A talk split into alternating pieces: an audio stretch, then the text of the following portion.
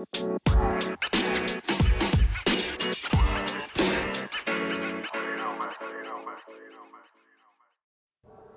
now going to look at a focused history and summarise the key elements to that particular part of the patient assessment model. The model we use is a Calgary model, and essentially that provides a framework for how you should go about this. It starts with initiating the session, then it moves to gathering information, then it goes on to physical examination, etc. We're going to concentrate on initiating the session and gathering information. Initiating the session is all about building a rapport with your patient. There is a mnemonic we use for this, which is SOLER, which is S for sit squarely, face the patient, O for open posture, L for lean towards patient, E for eye contact, R for relaxed approach. You need to try to find somewhere quiet and private to undertake this interview, and it's all about building rapport with your patient.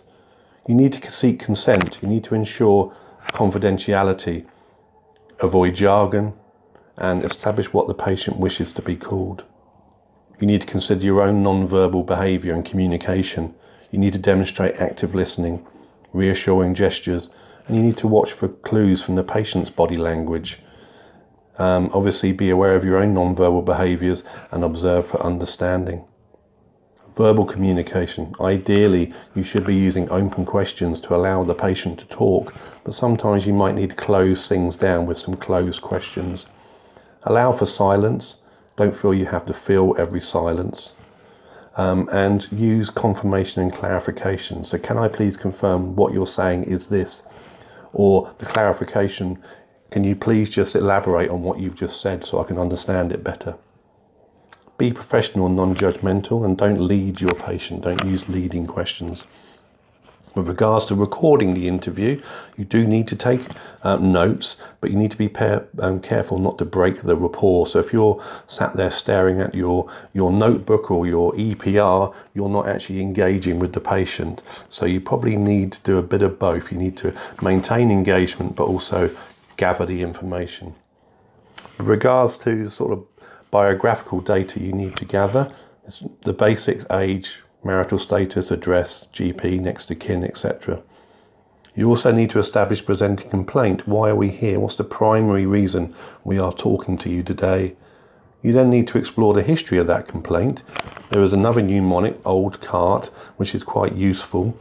O is for onset, L is for location, D is for duration, C is for characteristics, a is for associated factors, R is for relieving or aggravating factors, and T is treatment so far. That can also be used when you're assessing someone's pain. Past medical history, including allergies and medication. So consider have they been hospitalized before, any surgical procedures before, any serious illnesses as a child or an adult. Immunization history, if it's, if it's relevant. With regards to allergies, what's the severity of the allergy? What's the, what's the allergen? Is it food or is it medication or is it the environment generally? Um, medication can be over the counter, can be prescribed, or can be some herbal alternative remedies. You need to consider all of those. Health hazards, so think about smoking, alcohol, illicit drugs. Think about pack years for smoking and units of alcohol per week for alcohol. Are they concerned about their consumption? Do they wish to stop? Occupational hazards. Again, are they working in an environment which is dangerous to them? Is there lots of dust or uh, pollutants that can cause respiratory disease? Are they a manual worker? Do they have musculoskeletal issues? Or are they rather sedentary and potentially um, carrying weight, which could lead to uh, diabetes and things like that? You then move to family history. Uh, you need to consider the patient's parents, siblings, and children at a bare minimum. Are these immediate relatives still alive? If not, when did they die? How did they die? And what age did they die? Are there any potential hereditary conditions which may cause the patient you're talking to problems? Also consider um, survivable diseases. Have they had a cancer but then subsequently gone into remission? You also need to do an illness inventory. of the patient's close relatives have they suffered from respiratory, cardiovascular, cancers, diabetes, epilepsy, and or hypertension. You're then going to move to social history. So if you're in a um, domestic dwelling and there's other people around, who are these people? What's the what's the relationship to the person you're speaking to? Do they need to be there? And if they don't, they shouldn't be there. They should be asked to leave. What's the employment status of the person you're talking to? Do they have any caring responsibilities or are they being cared for themselves? What's the quality of accommodation? Can that be a factor to um, some of their problems? Is there any safeguarding issues, either to the patient themselves or to the people they're living with or caring for? And any stresses that may be causing the person problems that could be numerous from financial, accommodation, caring responsibilities, um, or mental health concerns. Then we're going to look at lifestyle. So think about their diet. Is that impacting on their health? Think about exercise and sleep. Think about their leisure activities. Do they have a network of friends and family that they regularly engage with? Have they been on recent travel which could have caused them a, um, um uh, um, a physical problem, or they might have a GI upset, or they might have been to a malarial region recently? Any religious observance which might impact on them accepting treatment or might provide a, a reason why they're feeling unwell. Then you're going to do a review of systems for that particular patient. So think about ear, nose, and throat, respiratory, cardiovascular, GI, urinary, musculoskeletal, neurological, endocrine, diabetes, and or mental health. Have they suffered from any significant problems in any of those key systems? And if they have, what was the problem? And that is the end of your focus history.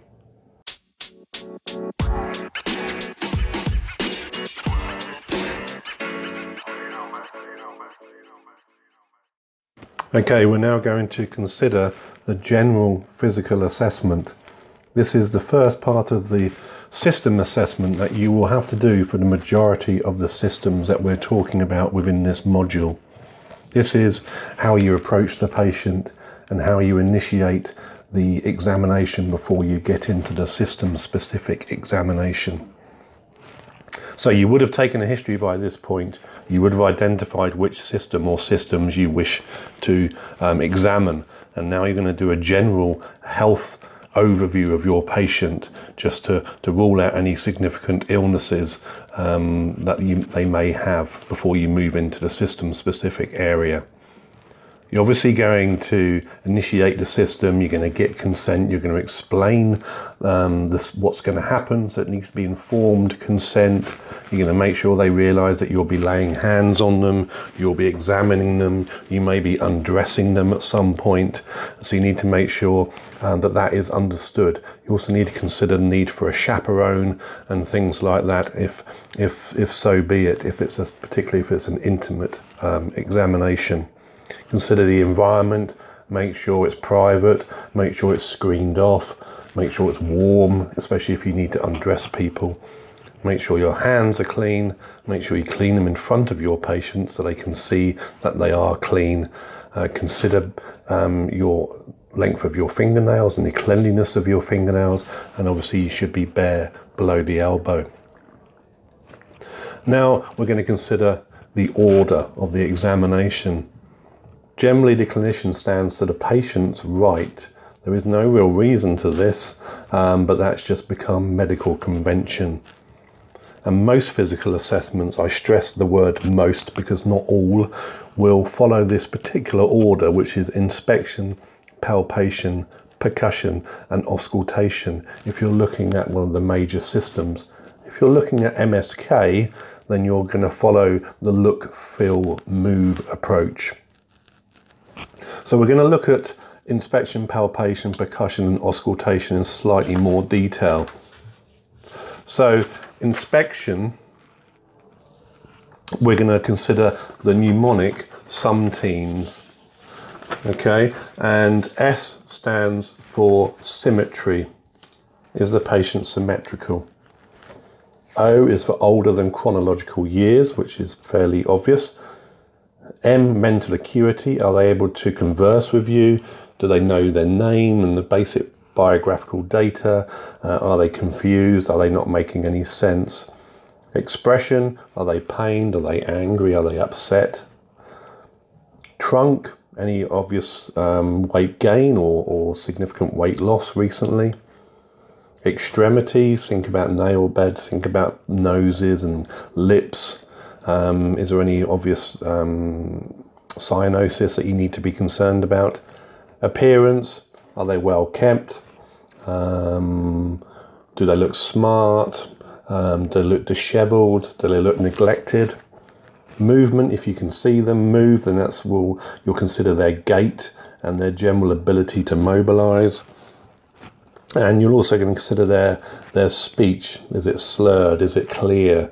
Um, is there any speech problems that uh, may be unique since they've become unwell? And obviously, any red flags you're going to consider and deal with at that point you come across them.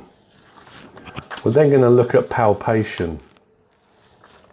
Basically, when you palpate, you're feeling for t- texture, temperature, moisture, mobility of any organs, consistency, and, and response. So, the patient's response to your palpation do they wince? Do they guard? Do they cry out in pain? a couple of different methods. There's a sort of a light one-handed approach, and there's the slightly deeper two-handed approach, which we would have um, considered during the lecture. You can also use it on the edge of your hand on occasion, which is allegedly quite sensitive. Okay, you shouldn't be wearing gloves for this. That will affect your ability to feel. Percussion. Um, again, this is about locating organs locating their borders, identifying their size and shape and position, and consider whether they are um, solid and um, or air filled or fluid filled. Can be direct, so directly onto a bone, for example, or it can be indirect, so you palpate someone's abdomen, um, but you're indirectly trying to locate organs and structures below. You're not percussing directly onto the underlying organ. Again, you're not going to be wearing gloves. You're going to make sure your nails are nice and short so you don't hurt yourself. We discussed the technique during the lecture, um, but the sort of sounds you might hear uh, tympany, so um, air in a, in a, in a semi rigid structure like the bow, uh, resonance, so um, large quantities or, or uh, sorry, not large quantities, but air-filled area, uh, like a lung, etc. Um, hyperresonant, large quantities of air with hyperinflated chests, dullness, solid tissue like liver, spleen, or heart, or flat, so dense muscle or bone. I'm then going to consider auscultation. So you're listening for um, adventitious sounds, you're listening for the quality of sound, and you're listening for the absence or, or, or non absence of, of sounds, which could be significant. You need to make sure um, that the earbuds are in the right way round, it's nice and tight, it's nice and quiet, you haven't got um, tubing that's far too long. You need to apply a nice bit of pressure. You need to discover whether you need to use a diaphragm or bell or, or both. Sort of sounds you're listening for vesicular, bronchovesicular, and bronchial, which again we would dis- we would have discussed in the in the session. Okay, so they're the basic techniques of a general assessment. We've considered inspection, we've considered palpation, percussion, and auscultation.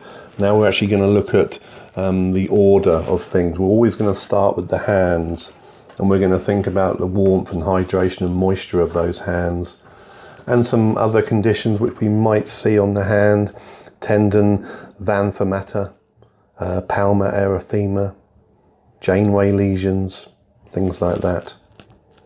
Then we're going to move to nail beds and we're going to examine the nail beds quite closely on both hands. Remember, everything is done bilaterally from now on.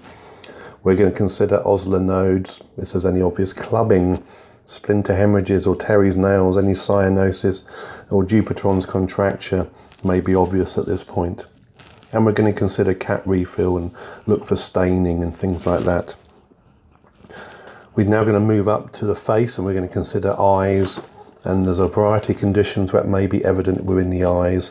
They could be pallid, so they could be anemic, could have a corneal arcus or xanthelasmata, could have um, yellowing from uh, jaundice. Then we're going to finish off at the mouth. We're going to consider any odours. We're going to consider any cyanosis, and we're going to consider dentition because um, that may lead to illnesses if it's poor. And that is the end of the general assessment.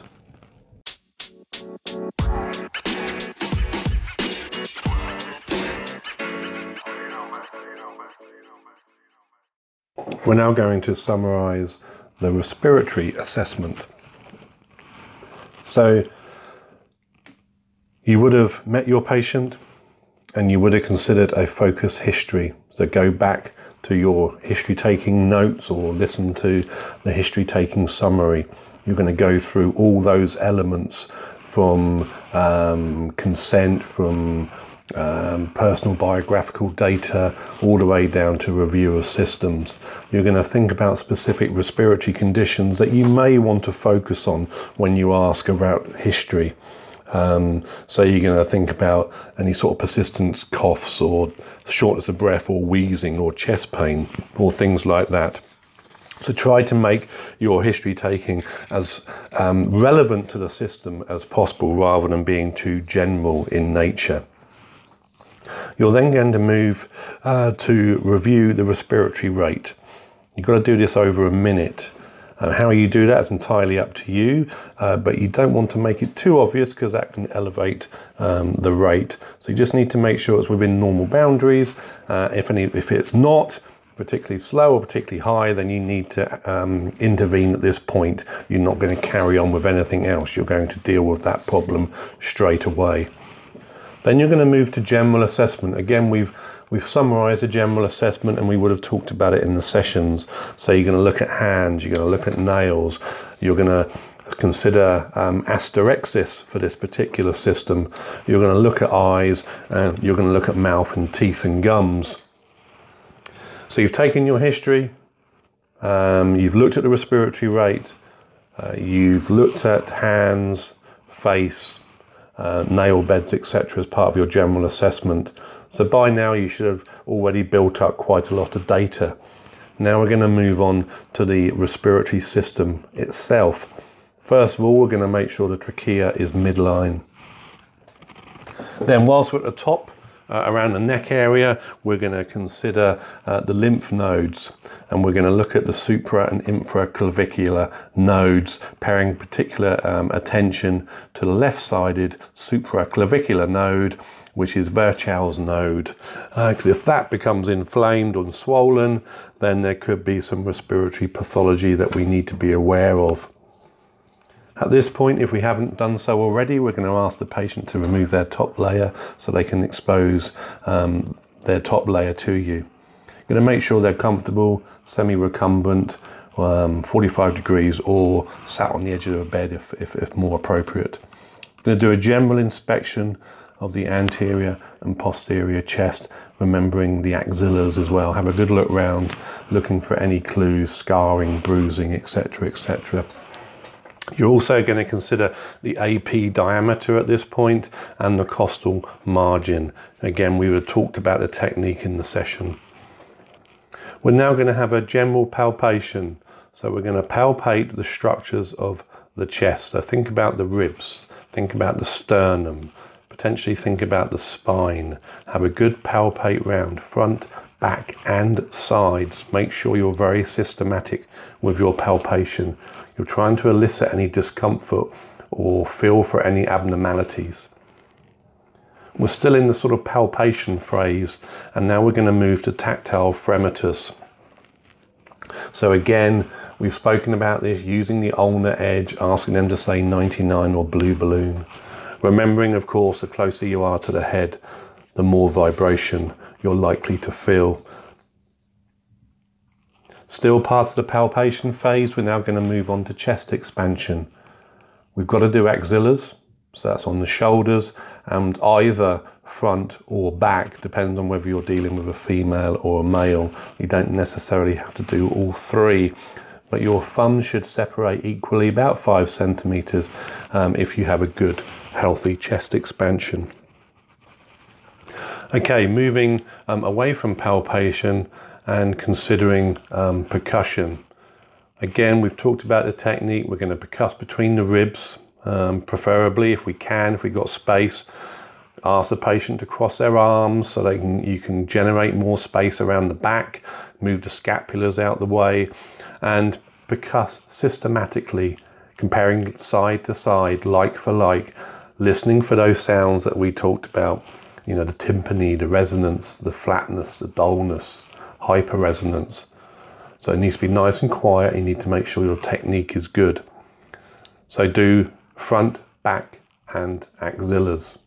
Remembering if you're dealing with a female patient, you're not going to be palpating or percussing over breast tissue. Now we're going to move to auscultation. So stethoscope out. For lungs, we're going to be using the diaphragm. We're going to be using the same systematic approach we have for percussion. We're going to be listening to the front, not over breast tissue, going down to sort of fifth and sixth rib space, and we're going to be listening round the back, going down to about the 10th rib space before we get to the diaphragm. We're going to listen to the sides as well. Nice quiet environment. Ask the patient to breathe normally through an open mouth. If they start to feel unwell in any way, then they need to tell you and they need to stop breathing. They don't want to hyperventilate them, and then you can start again. You're listening for adventitious sounds, and you're trying to make sure that you have bilateral equal air entry, and that is the end of the respiratory system.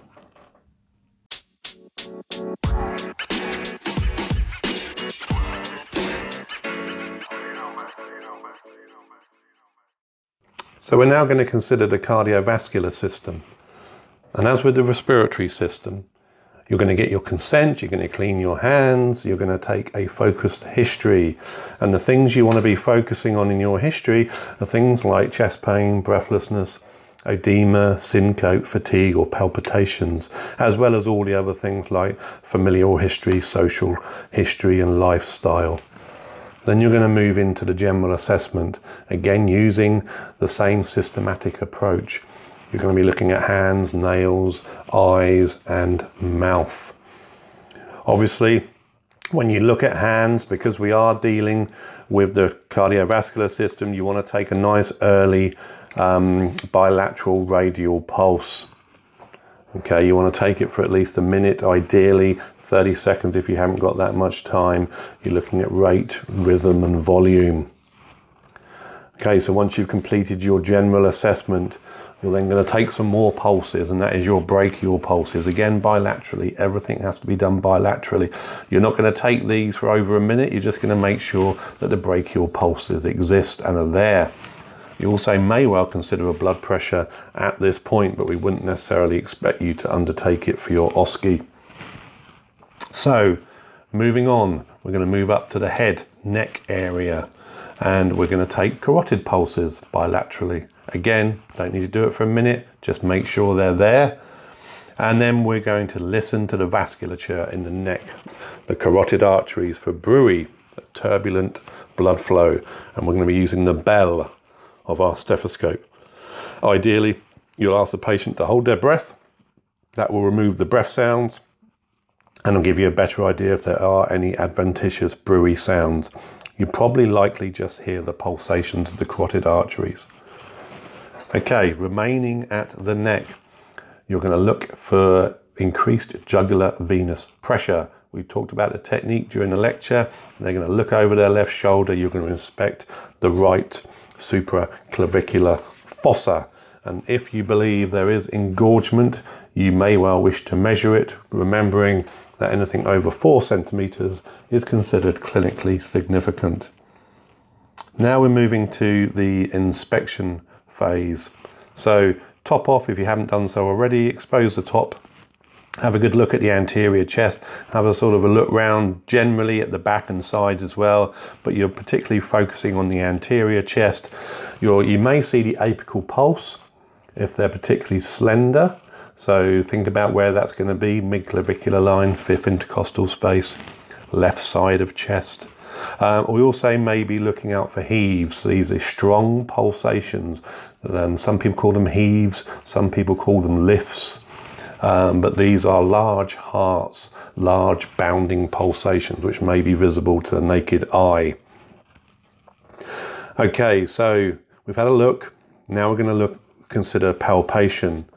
So some general, fairly vigorous, firm palpation, particularly to the anterior chest, trying to rule out conditions like costochondritis. Uh, we're also going to feel for the apical pulse. We've already had a look for it. Probably won't be visible on most people, and we're going to feel for it.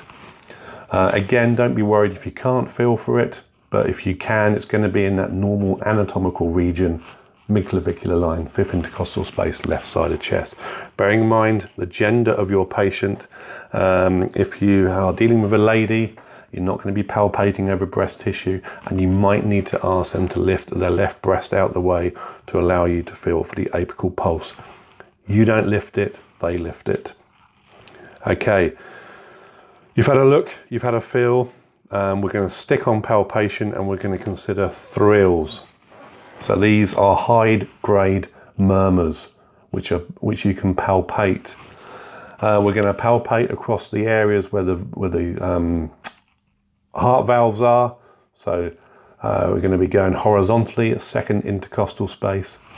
We're going to be going vertically down the left sternal border, and we're going horizontally in the fifth intercostal space. Ulnar edge of hand again, like we did with tactile fremitus, and we're feeling for any vibration. Okay, so we've had a feel for thrills. Now we're going to get our stethoscope out. Um, there's no percussion in this particular system, so we move on to auscultation. So again, not over breast tissue, um, but obviously uh, where they are, you're going to have to sort of navigate your, your way around by asking your patient to move their anatomy out of the way.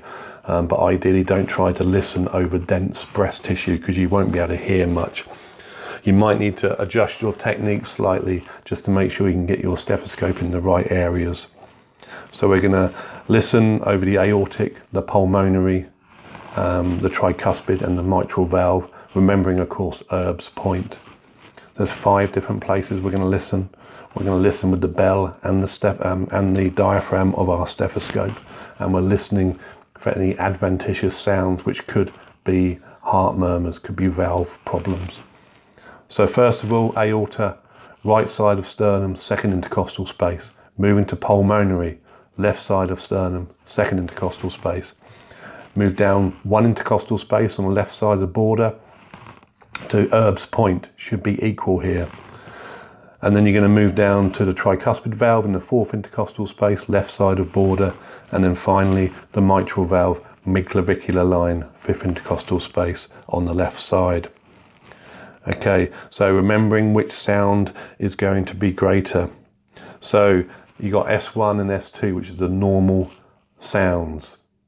Okay, S1 is a closure of tricuspid and mitral, S2 is a closure of aortic and pulmonary. So if you have your stethoscope up around the second intercostal space, S2 should be greater. If you have your stethoscope around the fourth intercostal and fifth intercostal space, then S1 should be greater.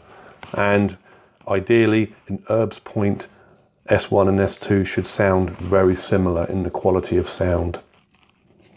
So you're trying to rule out murmurs, which we would have discussed in the lecture. You're also trying to rule out additional heart sounds. You may have an S3 or you may have an S4. So you, you can, uh, instead of hearing lub dub, you might be hearing lub lub dub or lub dub dub. Okay, for the OSCE, um, you're going to consider alternative positioning at this point. So you're going to be left lateral and you're going to be listening for those S3s and S4s and you're going to be leaning the patient forward and listening for those aortic murmurs. Obviously, in reality, if you only ever hear S1 and S2 and you're convinced and you're happy that there's no murmurs or additional heart sounds, then you don't need to adopt these alternative positions but you will do for your OSCE.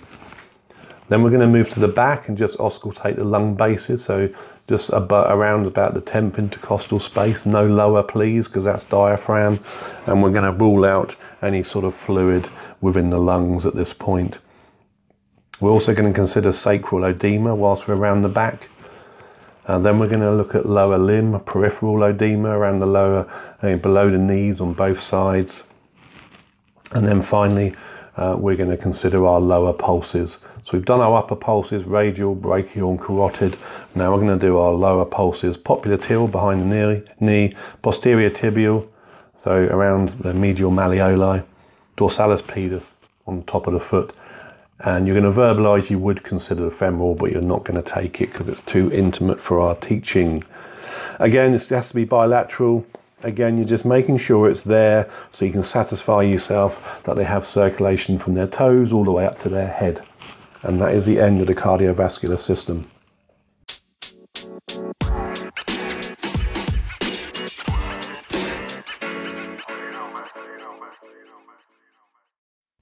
Okay, now we're going to consider the abdominal system. So, again, like with the other systems, we're going to get some consent, we're going to take a focused history.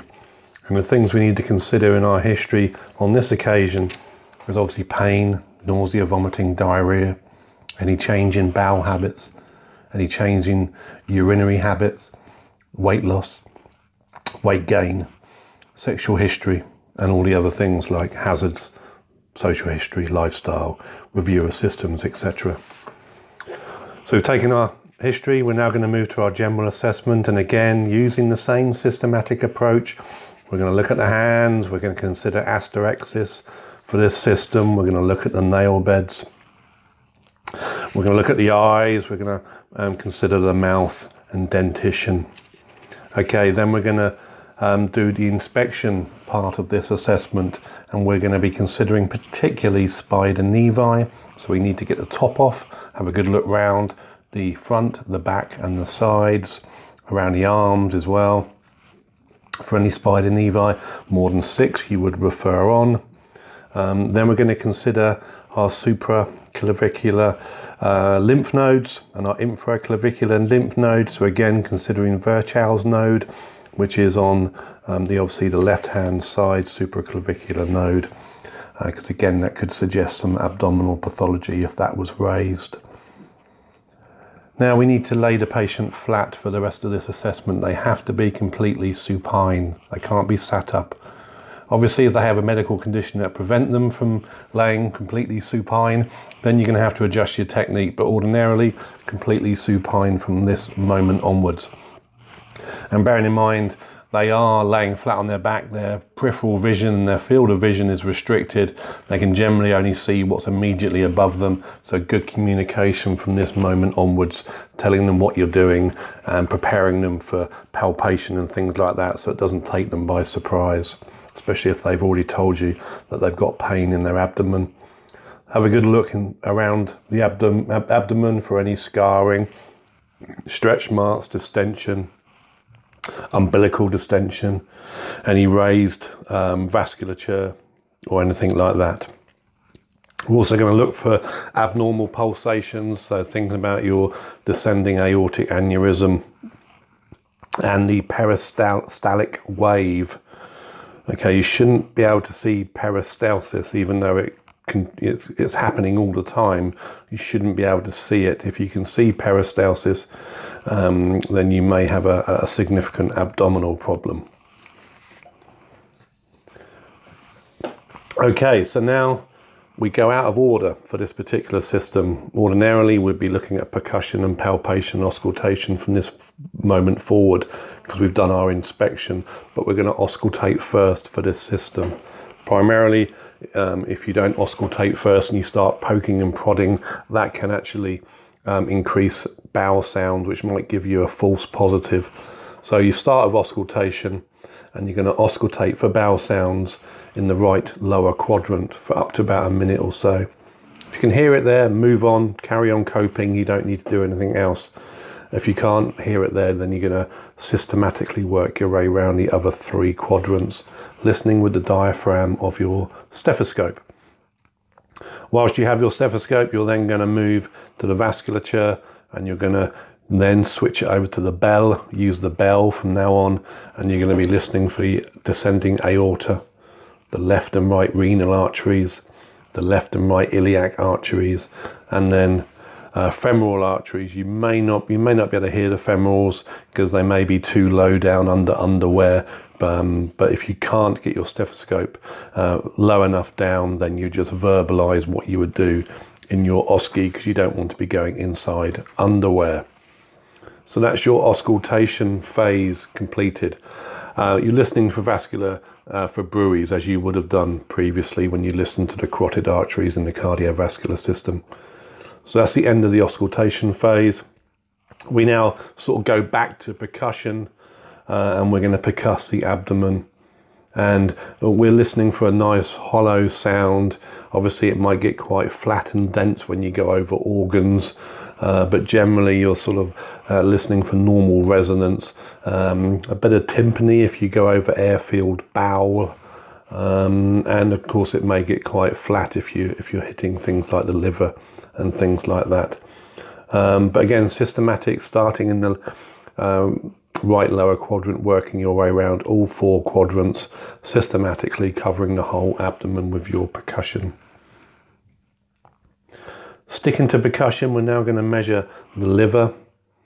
So again, we would have discussed the technique during the session, but essentially, uh, if you got if you're dealing with a male, it's, it's a lot easier you can start quite high up in the chest where you know uh, that there's lung, so you get a nice hollow resonant lung sound, and then you work your way down sort of mid clavicular line, anterior aspect of the right side of the chest until that sound starts to become flatter and denser, and that's your upper margin of your liver. Then you carry on down the liver still nice and dense, nice and dense, nice and dense until you get a nice resonant hollow sound as you get into the sort of bowel area below the inferior border of the liver. Mark the superior and inferior borders. Get your ruler out, measure it. Should be ideally between 6 and 12 for a normal liver span. Obviously, with ladies, you're not going to be percussing over breast tissue, so it makes this technique quite difficult but you need to get as high as you can to start with before you start percussing downwards towards the liver. Still on percussion, you're going to now percuss for splenomegaly, an enlarged spleen.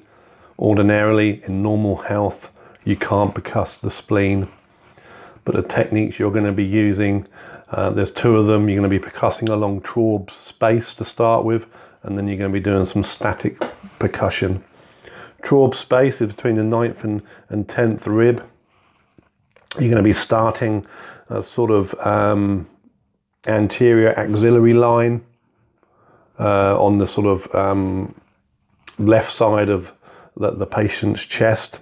And you're going to be percussing down in the between the rib space, ninth and tenth, towards the mid axillary line. Should be nice and resonant. Shouldn't hear any dull percussion notes. You can ask the patient take some nice deep breaths in and out while you're doing it. That will move the spleen up towards the mid axillary line. And if it is enlarged, you might get some dense sound around that area. Should be nice and hollow though in normal health. Then you're going to do some static percussion. So you're just going to um, again identify um, the anterior axillary line have a good percuss there statically and ask the patient to breathe in and out. And again, that might move it towards your finger, but again, should just hear nice hollow sounds. Last thing we're going to do is we're going to consider ascites. Obviously, in reality, if, if they don't have a grossly distended abdomen, uh, which could be ascites, then you're not going to do this, but in OSCE, you'll be asked to demonstrate this. So with them supine initially, you're going to um, percuss from the umbilicus down towards the bed. Doesn't matter which side you go. Bearing in mind, generally you're stood on the patient's right. That'll be the side you'll do. So it should be nice and hollow, hollow, hollow, hollow until you hit the fluid, if there is fluid, and it will become um, dense and, and flat. And you mark that point there where your fluid line is. You then ask the patient to lay on their left side sorry, lay on their right side if you're if you're approaching them from the right. That will then move the fluid um, from the left all the way down to the right, leave it 30 seconds, and then starting at the umbilicus, percuss back down towards the bed till you get to the upper line of the fluid. Again, it become quite dense and flat. And if that second line is higher than the first line, then you have shifting uh, fluid, shifting dullness, which would suggest a fluid filled peritoneum, which would be ascites. Okay, so um, we've done ascites, uh, we've done our liver, and we've done some general percussion, and we've done our spleen as well. So now we're going to move to palpation. So initially, we're going to do some abdominal palpation with one hand, just with the tips of the fingers, one or two centimeters at the most deep, just feeling for pain, rigidity, guarding. Be systematic all the way around the four quadrants. Obviously, if they do say um, that they have tenderness somewhere in their abdomen, go to that bit last. Don't start there. Then you're going to go again all the way around the four quadrants with a double handed technique, a lot deeper, five to six centimeters now. And you're trying to feel for organs. Are they in the right place? Um, is there any masses that shouldn't be there? And again, starting away from any pain that's been reported, but be systematic and go all the way around the four quadrants with both one and two handed palpation. Sticking on palpation, we're now going to try to palpate the liver.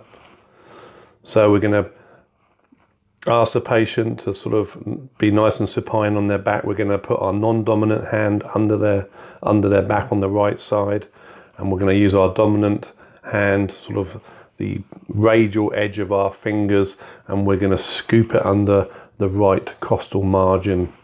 Ask them to take a nice deep breath in. That will allow us to come quite deep under that costal margin. And then ask them to breathe normally. And you might, I stress the word might, feel the inferior edge of the liver bumping against your index finger. If you do feel it, it should be smooth and um, rounded. It shouldn't feel knobbly and firm. Then we move to spleen. Again, normal health shouldn't be able to palpate spleen like you shouldn't be able to percuss the spleen. You can do this supine, we can do this um, with them laying on their right side. Um, technique is basically the same. You're going to support them with the non-dominant hand at the back going to use your dominant hand, the tips of your fingers. You're going to go up under the left costal margin now, and you're going to poke right up towards their shoulder blade. And you're going to ask them to take some deep breaths in and out. Again, that will move the spleen towards your fingers. Um, if you do feel it, that's abnormal. Ideally, you shouldn't feel it at all. Okay, still on palpation, we're going to consider Rovsing's sign, which is for acute appendicitis. Uh, counterintuitively, if you palpate in the left lower quadrant and release, you might have some pain in the right lower quadrant. Okay, and that will be suggestive of an acute appendix. That's Rovsing's sign. The other thing you're going to consider is Murphy's sign for cholecystitis, so an inflamed gallbladder. So very similar to what you did with the liver. Uh, you're going to poke your fingers up under the right costal margin uh, ask them to take some deep breaths in. Shouldn't be painful, um, but if it is painful, acutely tender, when you poke your fingers up under the right costal margin um, to sort of towards their midline, then they might have an inflamed gallbladder, and that is the end of your abdominal system.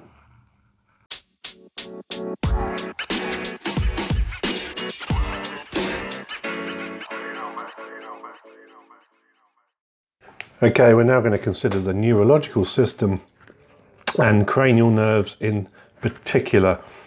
Again, slight deviation from the norm. Uh, we're not going to carry out a general assessment on this um, system, but we are still going to get consent. We are still going to clean our hands. Uh, we're still going to do a sort of ended bed exam. So, considering our sum teams um, but we're not going to then move on and do hands and face and things like that. Uh, we're going to go straight into our focused history. So again, our focused history needs to be um, using the same sort of structure as always, um, but focusing on things that might be evident with the neurological system, particularly uh, around the face and head. So headaches, loss of consciousness, dizziness, uh, changing levels of consciousness. Any visual disturbance or any history of head injury, as well as past medical history, meds, allergies, and familial history, etc., etc. Consider a, a mnemonic when you're trying to remember your cranial nerves. There's a lot out there, um, but the one that's quite easy to to remember, um, and the one that we used in our lecture um, is quite a simple one, and it is basically um, an old Olympus towering tops, a Finn and German viewed some hops. Okay, but there are other ones out there. Uh, you make your own one up, but it's a good way of trying to remember the order because we have to be very systematic in our approach and do it chronologically. So, we've got our consent, we've told the patient what's going to happen, uh, we've sorted our hands out, done a end of bed some teams assessment, we've got our history, that's identified any red flags or considerations we need to um, think about as we progress for the rest of the examination, and then we're going to go into our our 12 cranial nerves. So, cranial nerve number one, olfactory nerve. It's a sensory nerve. It's about sense of smell. You're going to question only. Don't generally test cranial nerve number one.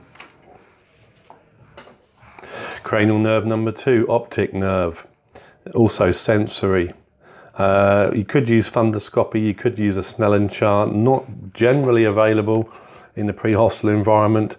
Uh, so the easiest thing to do is is by confrontation, and we would have talked about the technique uh, in the lecture. But you're assessing sort of peripheral vision by confrontation on both right and left hand side.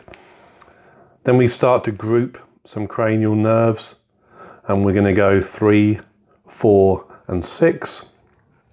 So three is oculomotor, uh, which is a motor nerve. Four is trochlear nerve, which is also motor. And six is abducens nerve, which is also motor. So these are about uh, pupil reaction, um, light reflection, near far, far gaze, and H gaze. These are all to do with the motor function of the eyes, which is why they group together. Then we go back to cranial nerve number five, trigeminal nerve, which is both sensory and motor. This is about um, feeling in the in the face, and also uh, about the musculature around the temporal muscles and the masseter muscles. Okay, so you're going to feel the face both dull and sharp um, touch through the three divisions of the ophthalmic, ophthalmic, maxillary, and mandibular division, nice and medial, quite close to the nose. Don't want to go too lateral because you deviate away from the nerve pathway. So you're going to start with dull touch, patient's eye closed, tell and they're going to tell you where you're feeling. Then you're going to move on to neurotip uh, and do some sharp touch. Same divisions, eyes closed, and they're going to tell you where you're you're poking. And then you're going to do uh, the temporal muscles and the masseter muscles. Okay, now cranial nerve number seven, sensory and motor facial nerves. So these are the expressions you're going to ask them to pull, raising eyebrows, showing teeth, grimacing, grinning, keeping their eyes shut against resistance. You're going to question about taste as well, if they've had any changes in taste since the incident, whatever the incident may well be. So moving on to eight, cranial nerve number eight, vestibulocochlear or acoustic nerve, sensory nerve. So this is uh, around hearing. So you're going to do your whisper test first. Uh, in reality, if you had any deficit from the whisper, whisper test, you'd move on and do Whisper, Weber and Rinne with your tuning fork. Um, but if you didn't have any abnormality from a whisper test, you would be satisfied that the hearing was okay and you'd move on. But in the OSCE, you need to do whisper, Weber, and Rinne using the 512 hertz fork for both Weber and Rinne. Again, we would have talked about the technique of how to do these in, in the lecture, but you need to do all three tests for this nerve, please. Then we're going to move on to, to 9 and 10. Uh, nine is glossopharyngeal and ten is vagus. We tend to do this these at the same time. Glossopharyngeal is sensory and motor. Vagus is also sensory and motor. So you're going to look at uh, the, the, the, palatal arch and the uvula. You're going to ask them to open their mouth. You might need to use a tongue depressor to move the tongue out the way. And you're going to ask them to go, ah, the palatal arch should move up um, symmetrically and your uvula should be central, shouldn't be deviated.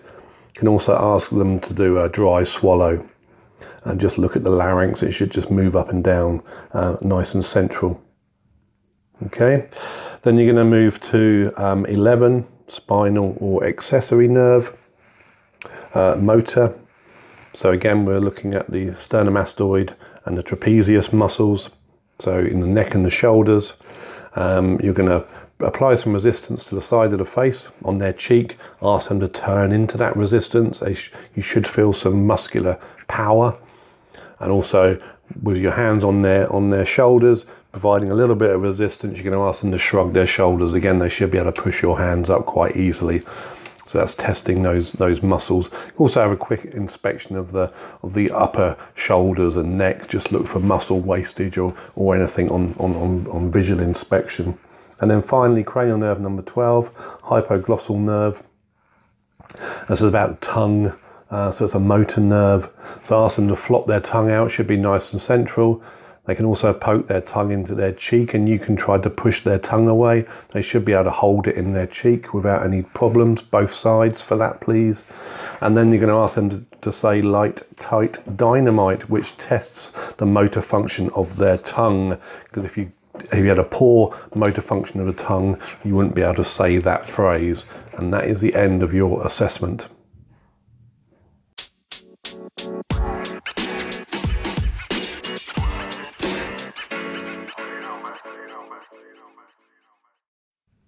So we're now going to move on to the musculoskeletal system.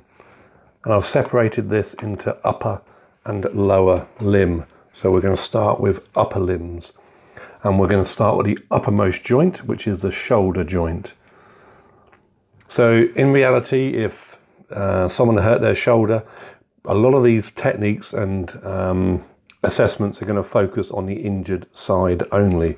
There is an element of comparing like to like and comparing non injured to injured side. But for a lot of these assessment techniques, you're just going to be focusing on the one side that has been injured, which is a slight deviation from the other assessments where you tend to do lots of things bilaterally, routinely. On the MSK, you're just going to focus generally on the injured side only. Very similar to the cranial nerves, we're not going to be doing general assessment for these systems. Uh, we're going to be making initial contact, getting our consent, sorting our hands out. Uh, we'll do a, a, visual end of bed exam, so our some teams assessment, looking for any clues on visual inspection. Uh, and then we're going to be going into the history. And again, the history is very dependent upon the injury that you're presented with, uh, but you're going to be considering presenting complaint, uh, mechanism of injury, um, pain, so you're going to be assessing level of pain, uh, history of falls, especially in the elderly, but not uniquely uh, limited to the elderly, uh, any loss of uh, altered sensation. So think about your neurovascular status as well. Uh, we would have covered pain assessment in, in the lecture, but just really quick recap. You've got a couple of scales really for adults and children, or um, numerical rating scale between 0 and 10, the one that lots of people use, or the visual analog scale.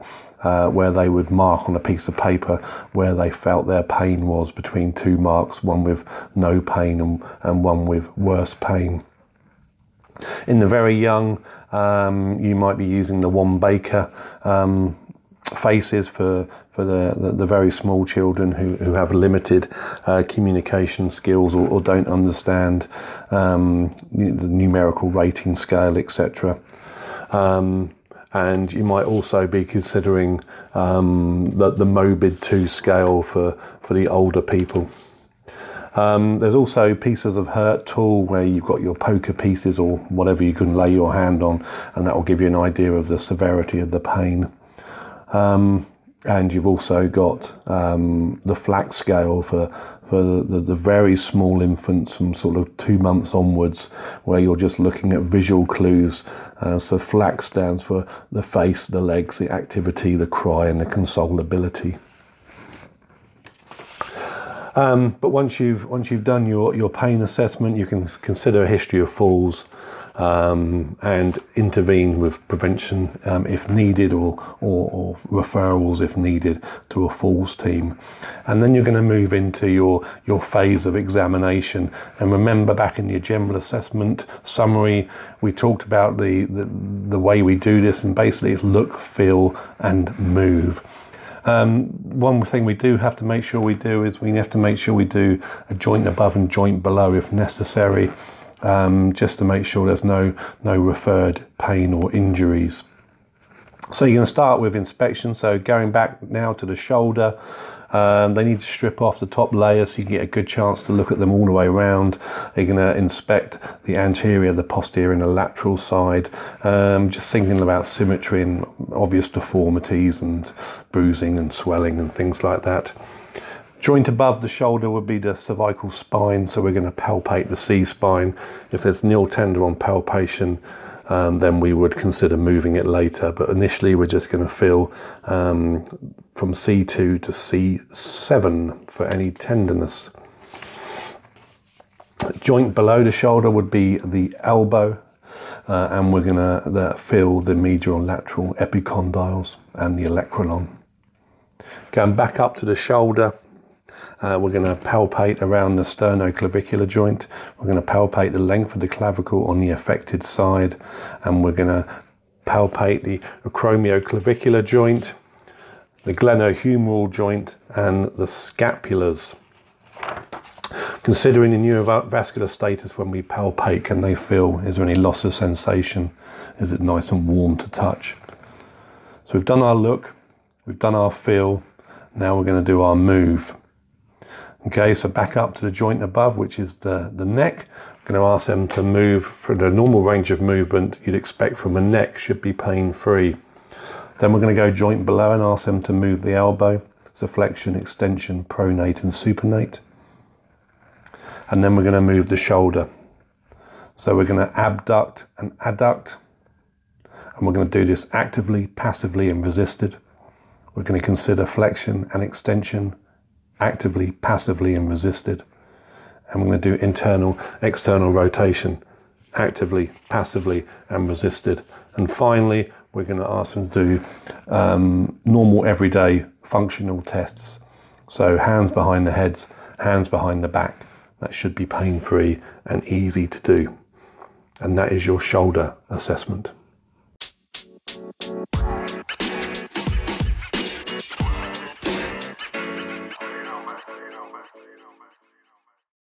So sticking with the upper limbs, we're now going to move to the elbow joint. So again, we're going to adopt the same process. We're going to make initial contact. We're going to get some consent. We're going to do a visual inspection. We're going to sort our hands out. We're going to take a history, considering those things we spoke about last time. And then we're going to adopt the look, feel, move approach. So looking, visual inspection, you're just going to look at the anterior, lateral and posterior aspect of the elbow on the affected side. You're obviously going to compare it with your non-affected side visually, uh, just to rule out any swelling or deformity. Now we need to consider joint above.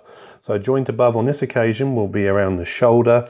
So we're going to feel the acromioclavicular um, joint. We're going to feel the glenohumeral joint. We're going to feel the scapulars we're going to feel the clavicles and we're going to feel the sternoclavicular joint. Joint below will be the wrist, and we're just have a general feel around the carpal bones of the wrist on the affected side. Okay, feeling the elbow itself, moving back up to the elbow, we're going to palpate the medial and lateral epicondyles and the olecranon. Okay, again, considering neurovascular status, making sure they can feel it, making sure it's not cold to touch.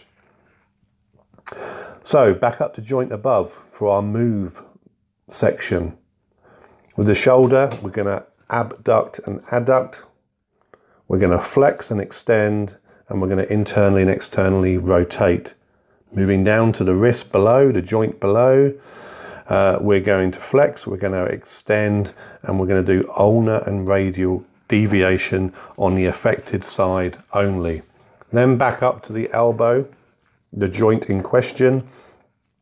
The moving phase is flexion, actively, passively, and resisted. Extension, actively, passively, and resisted. Pronate, actively and passively only. Supinate, actively and passively. And that is the end of your elbow assessment.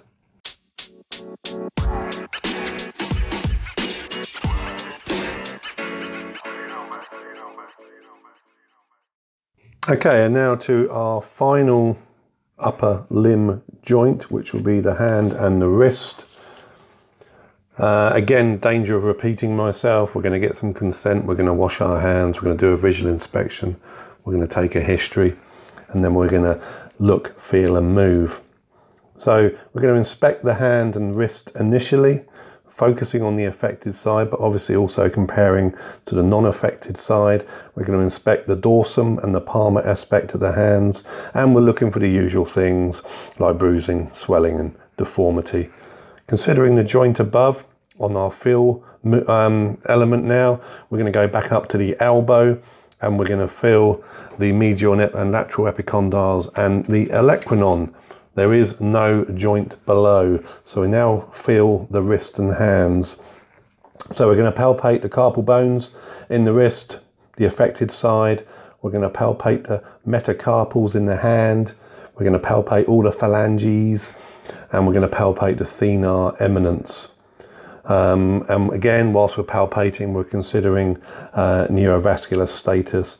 Uh, we're considering the interphalangeal joints and the metacarpal phalangeal joints as well. Whilst we're feeling, we're going to consider our scaphoid. So we're going to um, palpate in the anatomical snuff box. If it's tender there, I mean acutely tender. It's generally tender if you poke in there, but if it's so acute that you don't want someone to do that, then you might have a scaphoid fracture. And you can also consider some thumb telescoping at this point. Moving on to the move section. So the joint above will be the elbow. So we're just going to flex, extend, pronate and supinate. There is no joint below, so we're going to now move the wrist and the fingers. So we're going to wrist extend actively, passively and resisted. We're going to flex at the wrist actively, passively and resisted. We're going to extend our fingers, which is active only and we're going to flex our fingers, which is also active only. Finger um, abduction, actively and resisted. Thumb opposition, active only. And thumb abduction and adduction, which is actively, passively, and resisted. And finally, we're going to do some radial and ulnar deviation, which is actively passively and resisted. And that is the end of your hand and wrist assessment.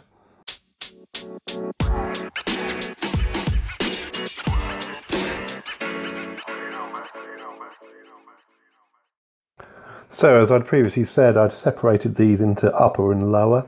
We've done our upper, we're now going to move to our lower joints. The first joint that we're going to consider will be the hip joint. Just bearing in mind that in adult, uh, there is very little minor injury problems around the hip, or very few minor injury problems around the hip.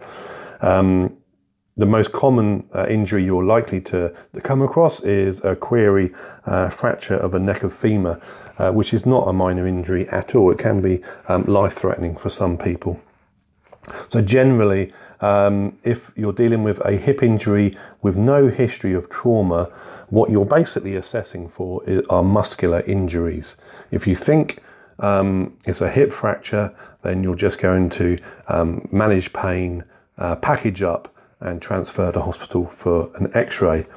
Otherwise, if it's non non trauma related, uh, you can then go on and assess the hip in isolation.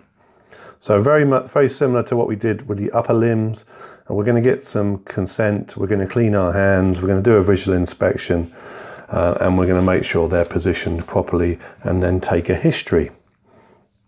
With this particular joint, the first thing we're going to do is we're going to look at the patient's ability to mobilize. So, looking at their gait, looking at how they walk, um, obviously looking for any sort of um, disturbance in their gait or, or, or, mobility.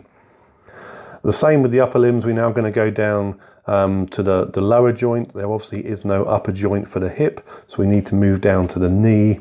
And this is where we're going to feel. So we're going to feel around um, the patella.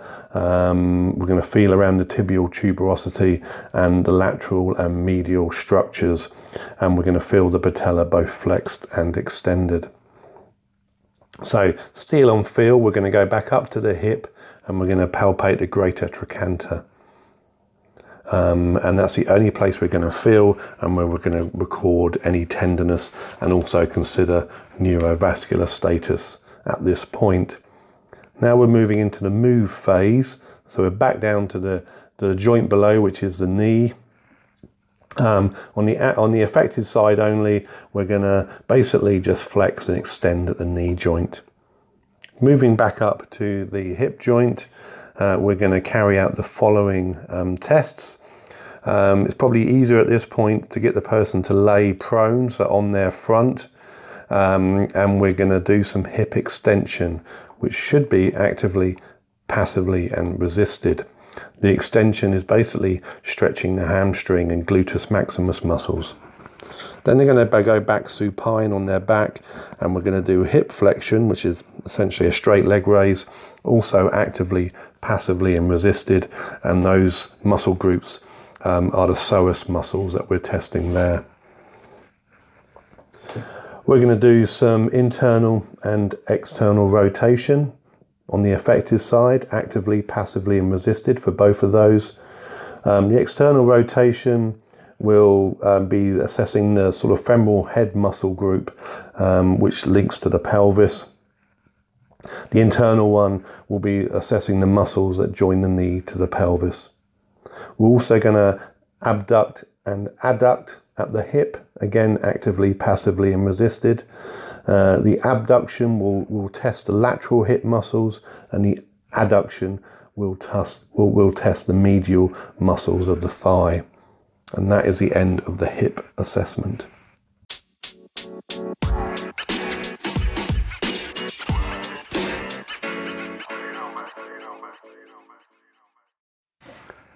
Moving on down the lower limbs to the knee now. Uh, exactly the same process. Get some consent, take a history, get our hands cleaned, uh, do an end of bed exam looking for any of those initial visual clues, and then move into look, feel, move phase. So, very similar to the hip, the look phase is all about mobility and gait. So, we're going to ask the patient to have a wander around um, and make sure they can walk, make sure their gait is normal, uh, and make sure there's no obvious um, problems when they mobilize. You're obviously looking at the knee, particularly, so looking for swelling and redness and effusion. Um, you're also looking for sort of symmetrical quad muscles, so just be aware of any sort of muscle wastage on the affected side, which might um, indicate a sort of a long term injury. So once they've had a once you've had a look and once they've had a mobilise around, going to go back on the bed and we're going to consider the joint above, which on this occasion is the hip, and now we're going to move into the feel phase. So we're just going to feel the greater trochanter on the affected side. Moving down below the knee is obviously into your ankle and foot area. Um, so again, we're feeling we're feeling the lateral lat sorry we're feeling the medial and lateral malleoli and we're feeling the calcaneum, the heel bone, and we're also feeling the base of the fifth metatarsal. So general feel around the ankle and foot, and then moving back up to the knee for a proper feel around the knee. So first things we need to do is ask the patient to uh, tense their quads. So whilst you're holding both quad muscles um, at the same time, ask them to tense their quads. They should feel symmetrical and very similar. Then we're going to palpate around the patella, both flexed um, and um, extended. And then we're going to palpate around the tibial tuberosity and the patella tendon. We're going to move around to the lateral collateral ligaments and the head of fibula. and we're also going to move round to the medial lateral collateral ligaments as well. Have a general feel around the, uh, the knee joint, again considering neurovascular status whilst we're feeling. So that's our movement, that's our feel phase. Now we're going to go on to move. So back up to the hip. Uh, we're going to do some internal and external rotation of the hip. Just make sure that we've got good range of movement there. Back down to the ankle and foot.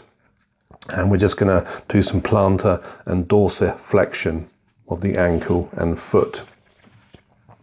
Moving the knee joint, uh, we're going to start with a straight leg raise, actively, passively, and resisted. Then we're going to move to knee flexion, actively, passively, and resisted. And then we're going to move to knee extension, uh, which is active only. The other specialist test we need to do at this stage is the anterior and posterior drawer test, which um, assesses the anterior and posterior cruciate ligaments. Um, these are passive movements only. So again, we would have discussed the technique during the lecture, but basically you're pulling and pushing um, the lower leg towards you and away from you just to make sure that it's stable and um, there's no mobility there. We're also going to test the lateral collateral ligament stress, which is um, passive movement, and the medial collateral ligament stress test, which is also passive. Again, we're just stretching those ligaments to make sure that they're intact. The one thing we do have to consider is the Ottawa knee rules. Uh, again, we would discuss that in the lecture, um, but this is to consider the need for an x ray. And that is the end of your knee assessment.